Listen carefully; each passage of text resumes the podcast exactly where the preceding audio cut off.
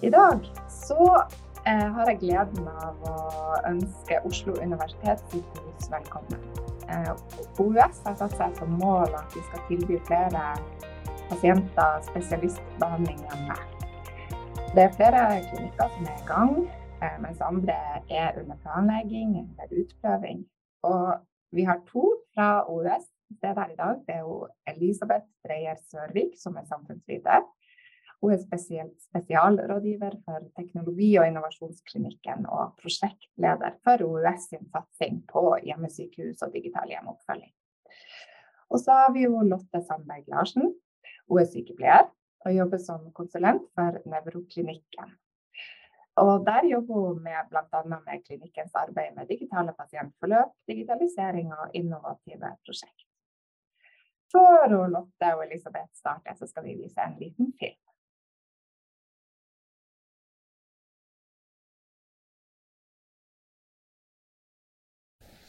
Det er nå fire år siden jeg fikk eh, diagnosen AML, eller akutt eh, leukemi, som eh, krevde en veldig rask innleggelse på Rikshospitalet og en kraftig behandling høsten 2018. Jeg er i dag helt frisk, uten bivirkninger, bare med et litt annet syn på livet. Det er en fantastisk god idé. Og det fungerte ekstremt godt for meg. Jeg følte meg jo nesten friskere bare av å bli spurt om jeg, om jeg ville reise hjem. Og det fungerte kjempegodt for, for, meg, det fungerte godt for familien, barna mine, som ikke ville besøke meg på sykehuset. De fikk jeg kontakten med igjen. Tanken med hjemmesykehus er å eh, gi pasientene et bedre behandlingsløp enn de tradisjonelt har fått. Eh, behandlingsløpene har vært lange, minst eh, seks uker, av og til åtte uker, i sykehus. Og det er veldig passiviserende.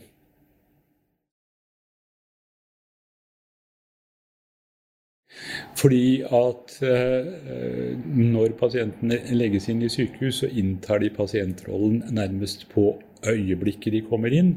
Mens de, når de er hjemme, oppfører seg helt annerledes og er mye mer aktive.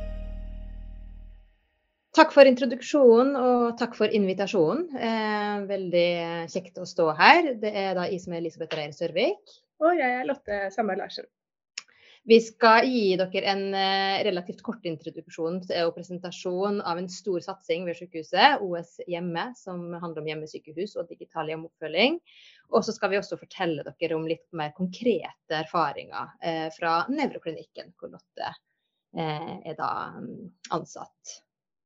Eh, som dere så i den filmen her, så er jo utgangspunktet for den eh, satsinga her Skal vi se Utgangspunktet for prosjektet og den store satsinga ved sykehuset er jo bl.a. den gjengen her.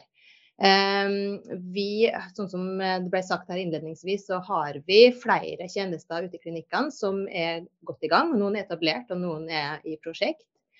Ehm, men vi fra innovasjonsavdelinga erfarte da for noen år tilbake at mange av de vi bisto ute i klinikkene, handla nettopp om å flytte flere av våre tjenester fra sykehuset ut av sykehusbyggene og hjem til pasient, eller der pasienten måtte befinne seg. Og Her så vi at her må det jo være mye å hente ved å samle dem i et fellesskap. og eh, ikke bare for å dele kunnskap og erfaringer, det er det absolutt veldig mye verdi i, men også for å se om vi kan klare å løse noen av deres utfordringer og oppgaver mer på tvers av klinikkene. Eh, og sånn kom OS hjemme i gang som et overordna prosjekt i sykehuset, og det er da altså klinikkovergripende. Eh, så alle klinikker er på en eller annen måte involvert. Og for så vidt alle støttefunksjoner også.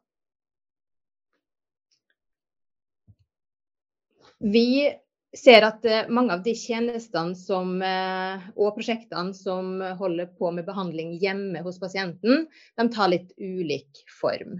Eh, noen har, og veldig mange av dem, har helsepersonell som reiser hjem til pasienter og gir behandling og oppfølging der.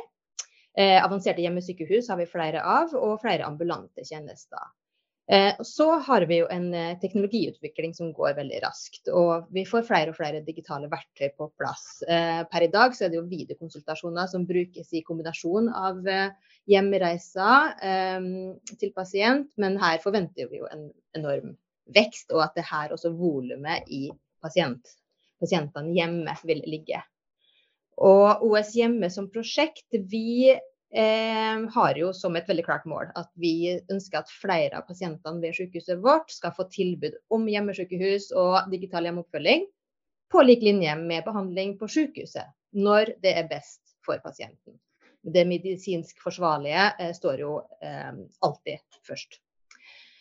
Um, ja, så Vi har lagt altså alle former for hjemmebehandling inn i den store satsinga OS hjemme. Eh, vi har eh, også satt oss som mål at eh, det å tilby behandling hjemme hos pasient skal være like naturlig som andre måter å drifte sykehuset på. Så på lik linje som at vi har pasienter på døgnopphold, på sengeposter, vi har dagbehandling og poliklinisk behandling, så har vi også OUS hjemme eller ulike hjemmebaserte sykehustjenester Eh, som en del av pasientens forløp, der det er eh, riktig og hensiktsmessig for pasienten, og der ikke minst pasienten ønsker det. Eh, og det siste er veldig viktig. Vi har jo Nå nevnte jeg at det var helse, eller ulike tjenester til klinikkene som er pådriver her, men pasient og, og pårørende er også veldig store etterspørrere av det tilbudet her. De ønsker seg ikke på sykehus, de ønsker å få like god behandling hjemme når det er mulig og riktig. Vi har også OS hjemme og hjemmesykehus og digital hjemmeoppfølging som en viktig satsing i sykehuset, og som er godt topplederforankra. Vi har en administrerende direktør her som eh, er utålmodig på vegne av oss i sykehuset, og eh, som er tydelig på at nå trenger vi å ha en tydelig retning, og at vi trenger, trenger eh, en raskere fart på å få det her mer til.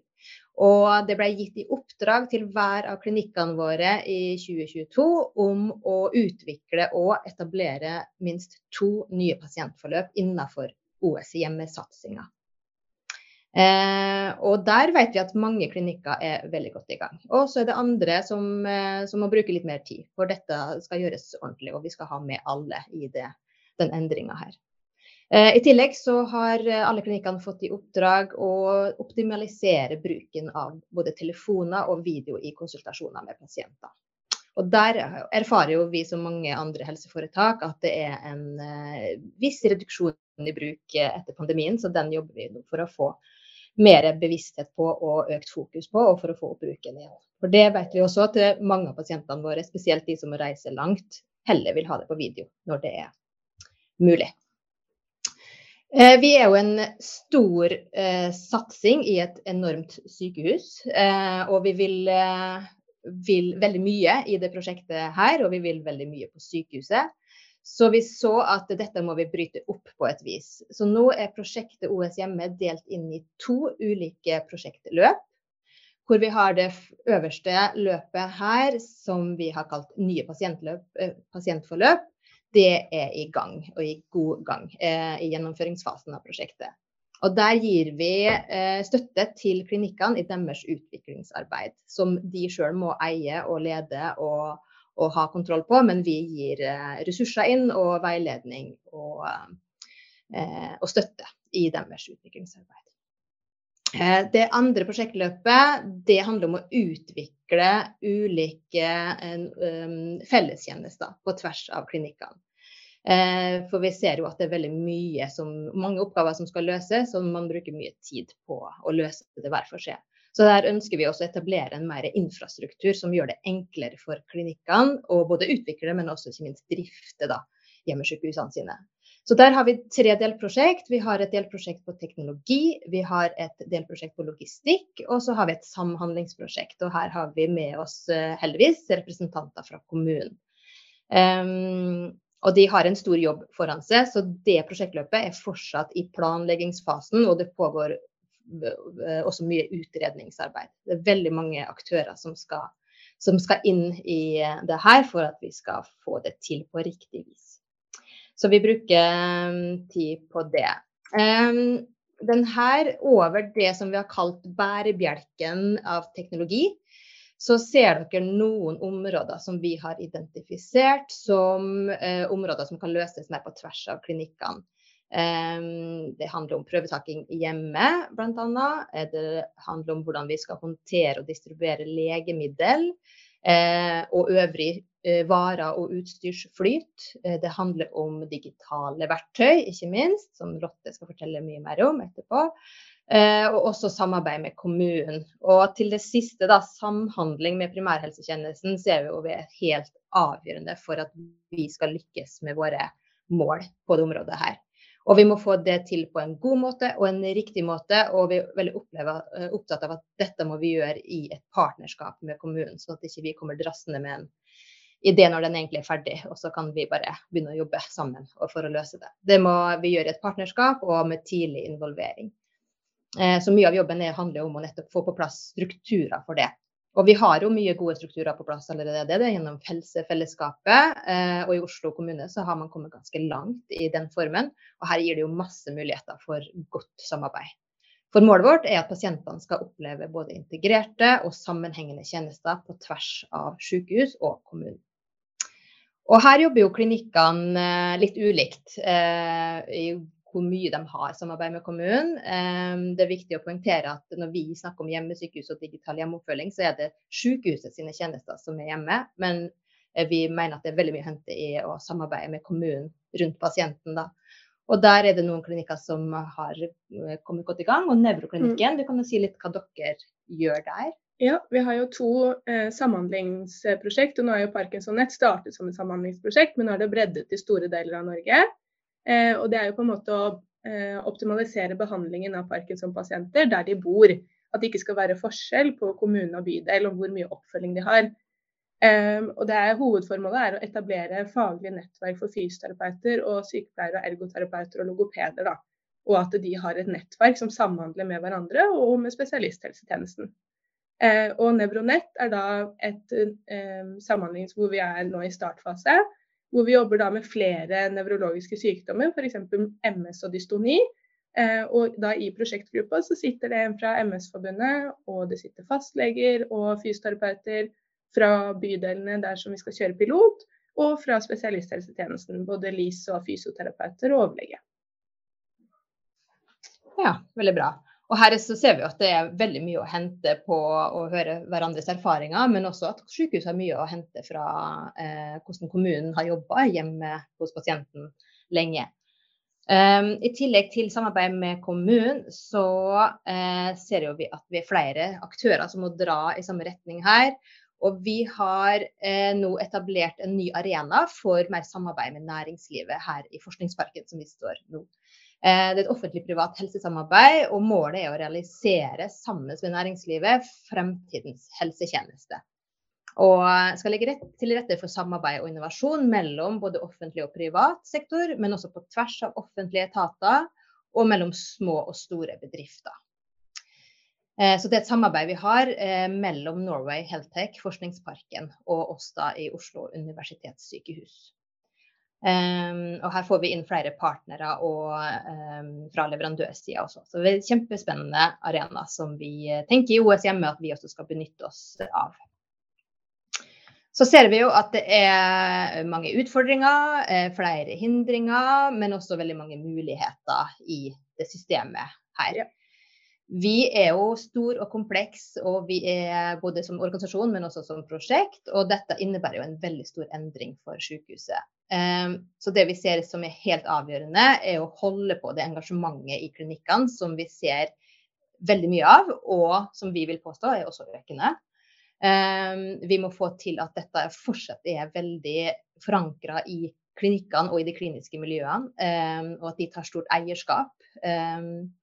Vi trenger jo at digitaliseringa skyter fart. Her finnes det jo enorme muligheter. Og vi eh, klør jo i fingra til å få tak i noe mer av de spennende mulighetene som ligger der. Um, og så må vi få til at dette henger sammen med hvordan vi endrer arbeidsprosessene våre løpende.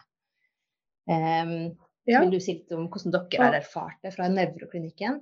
Ja, vi, altså jeg jobber jo veldig heldig og jobber i en veldig engasjert og innovativ klinikk. og eh, Vi har jo mottatt eh, flere økonomiske bidrag for flere innovasjonsprosjekt i klinikken. Jeg skal nevne noen eh, i dag.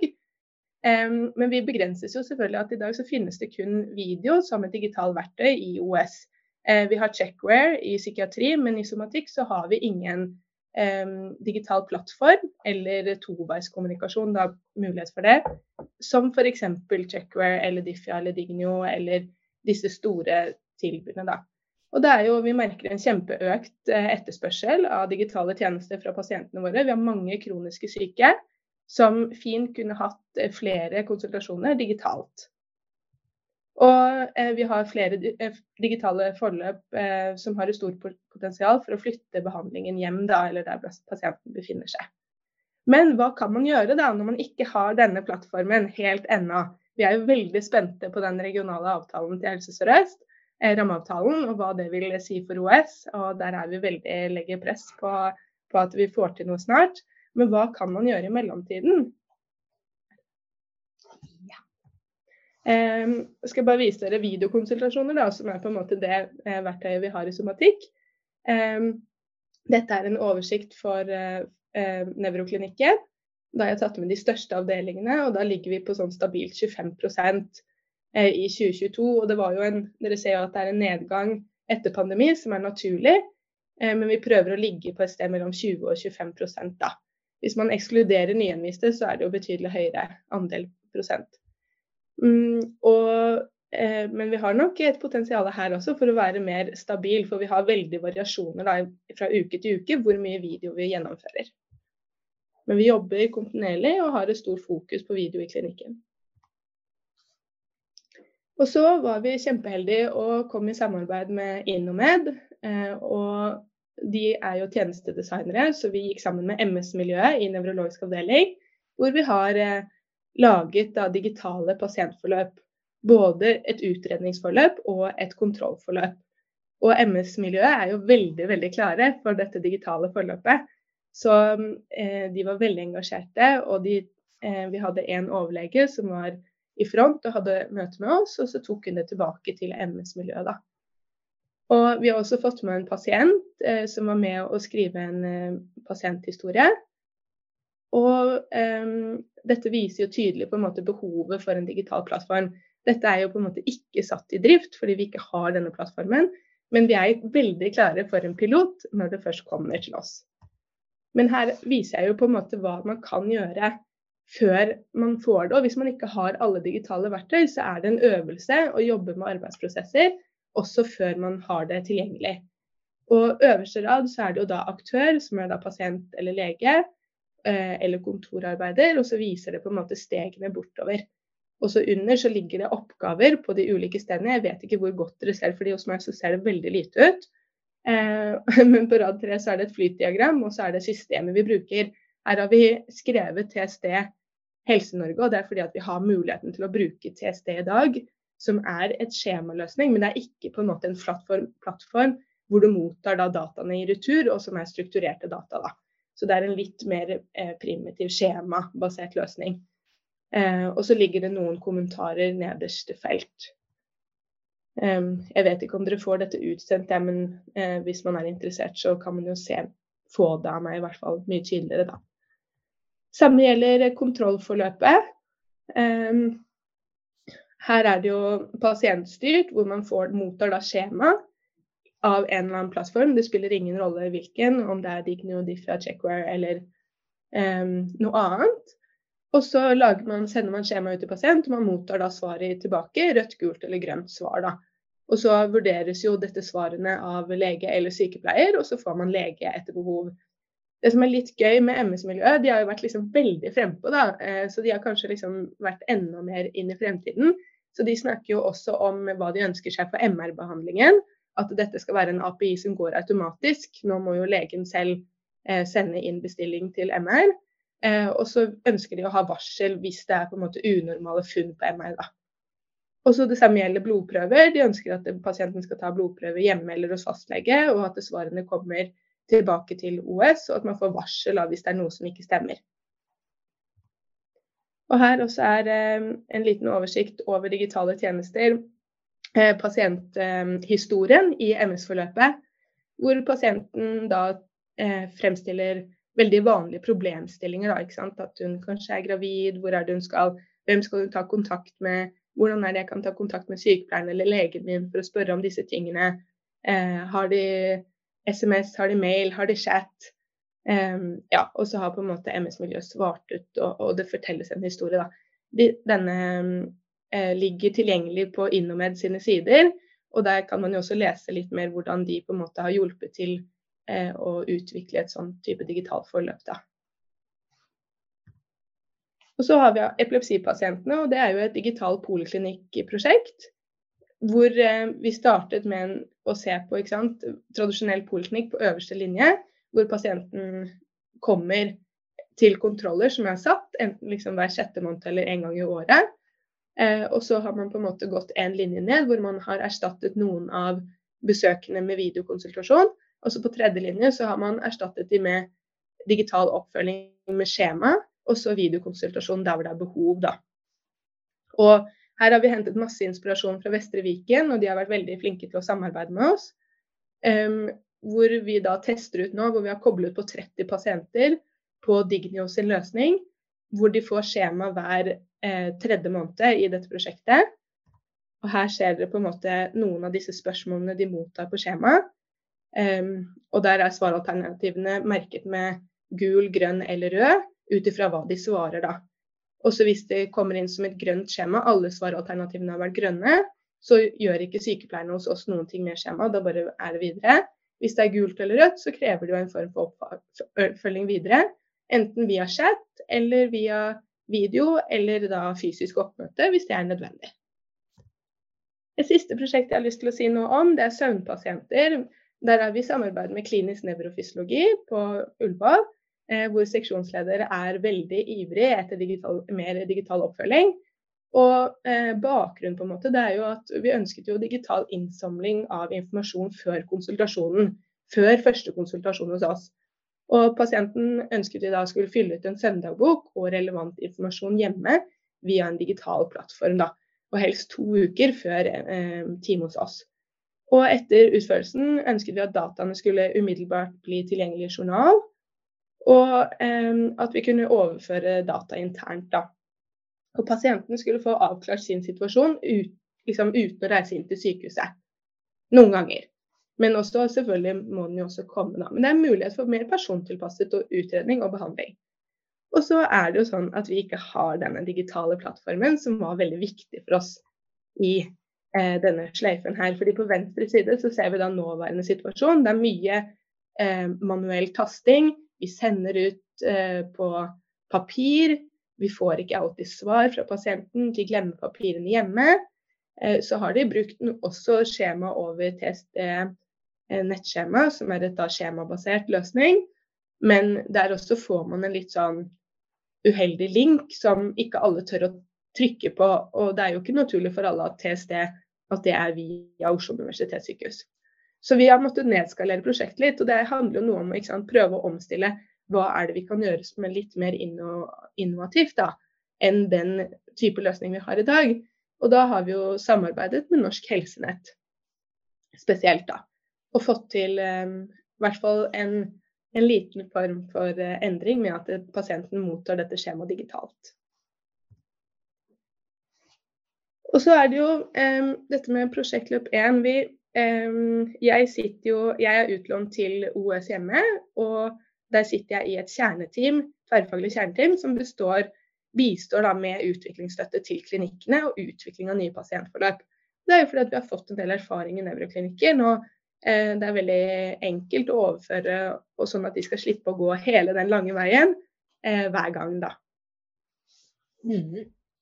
Og um, en del, altså I tillegg til å gi veiledning og rådgivning og være litt problemløser der vi kan, uh, så har vi det læringsnettverket uh, som vi også nevnte litt innledningsvis. Hvor vi har som mål å, å arrangere i hvert fall fire i året. Nå blir det én nå i høst. Hvor det er mm, mulighet for å dele og utveksle erfaringer og kunnskap da, mellom klinikkene. Det nettverket, når det starta i 2018, så var vi vel en 20-tall, så nå er vi oppe i 70. Um, og da er det fortsatt flere som kunne vært invitert inn. Så det er kjempespennende. Og det viser jo også hvordan engasjementet er der ute. Uh, og så har vi som mål å få på plass en rekke verktøy og ressurser i, um, til klinikkene som vi skal tilgjengeliggjøre. Og det handler både om maler og metoder for utvikling. Dette har Innomed uh, og er i gang med å hjelpe oss med og ehm, legge tilgjengelig for, for klinikkene sjøl. Sånn at vi Altså vi er jo et lite team, vi kan bistå ganske mye, men vi rekker jo ikke over alt til enhver tid. Men her er det først og fremst vi i teamet som benytter oss av de, den metodikken der, da. Men i tillegg så, så, ønsker vi også å få lagt ut ulike alt fra sjekklister, prosedyrer etter hvert som det blir utvikla, men også da eh, nye digitale verktøy når det er tilgjengelig. Sånn at det er lett for klinikerne å finne ut hva er det som egentlig er mulig å få til for, eh, i pasientbehandling hjemme. Så det er et slags sånn hyllesystem, hyllevaresystem som man kan plukke fra eh, alt ettersom hva som er behovet ute hos C. Der eh, har vi masse planer og mye stor jobb foran oss. Noe av det vi har laget, det er jo et sånt generisk digitalt forløp, da, hvor vi har et konkret eksempel egentlig på hvordan et digitalt forløp kan se ut. Og hvordan man kan begynne å jobbe med dette da, som en prosess i egen klinikk eller avdeling. Mm. OK. Så har vi tatt oss en liten runde med noen refleksjoner da, Lotte og jeg, om hva er det som skal til for at vi lykkes i sykehuset vårt for, med å få flere pasienter hjem og få behandlinga der. Lotte, har du lyst til å dra opp noen av dine tanker rundt det her? Ja, jeg har jo nevnt det flere ganger i dag allerede, at digitale verktøy og teknologi er jo en forutsetning for at vi skal og teste og prøve ut disse digitale forløpene da, som vi er allerede i gang med, og som vi liksom har planer om å komme i gang med. Og Det samme gjelder infrastruktur, sånn at vi kan ha gode fellestjenester. Eh, og ikke minst investering av nytt utstyr, både digitale verktøy for hjemmeoppfølging og medisinsk-teknisk utstyr. Mm.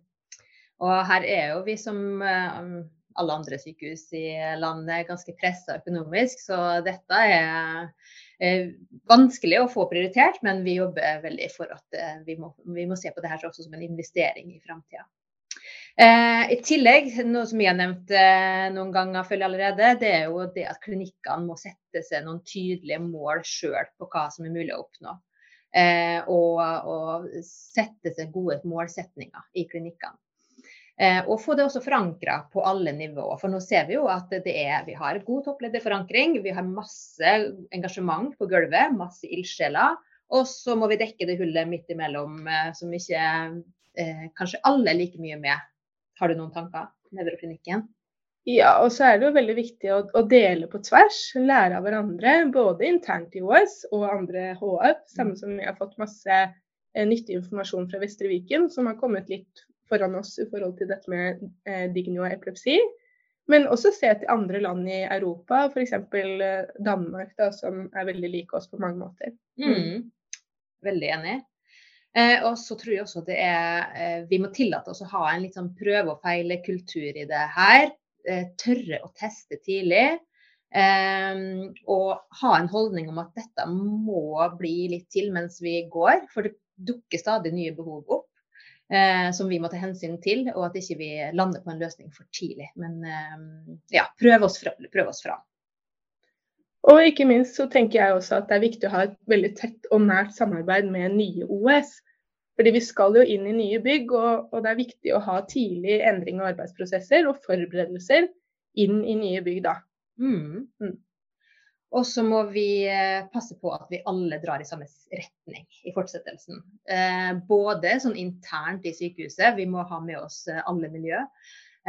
Og vi må jobbe tett med avdeling for teknologi og e-helse, altså IT-miljøet vårt. Vi må ha med de som jobber med medisinsk-teknisk utstyr, legemiddelsida.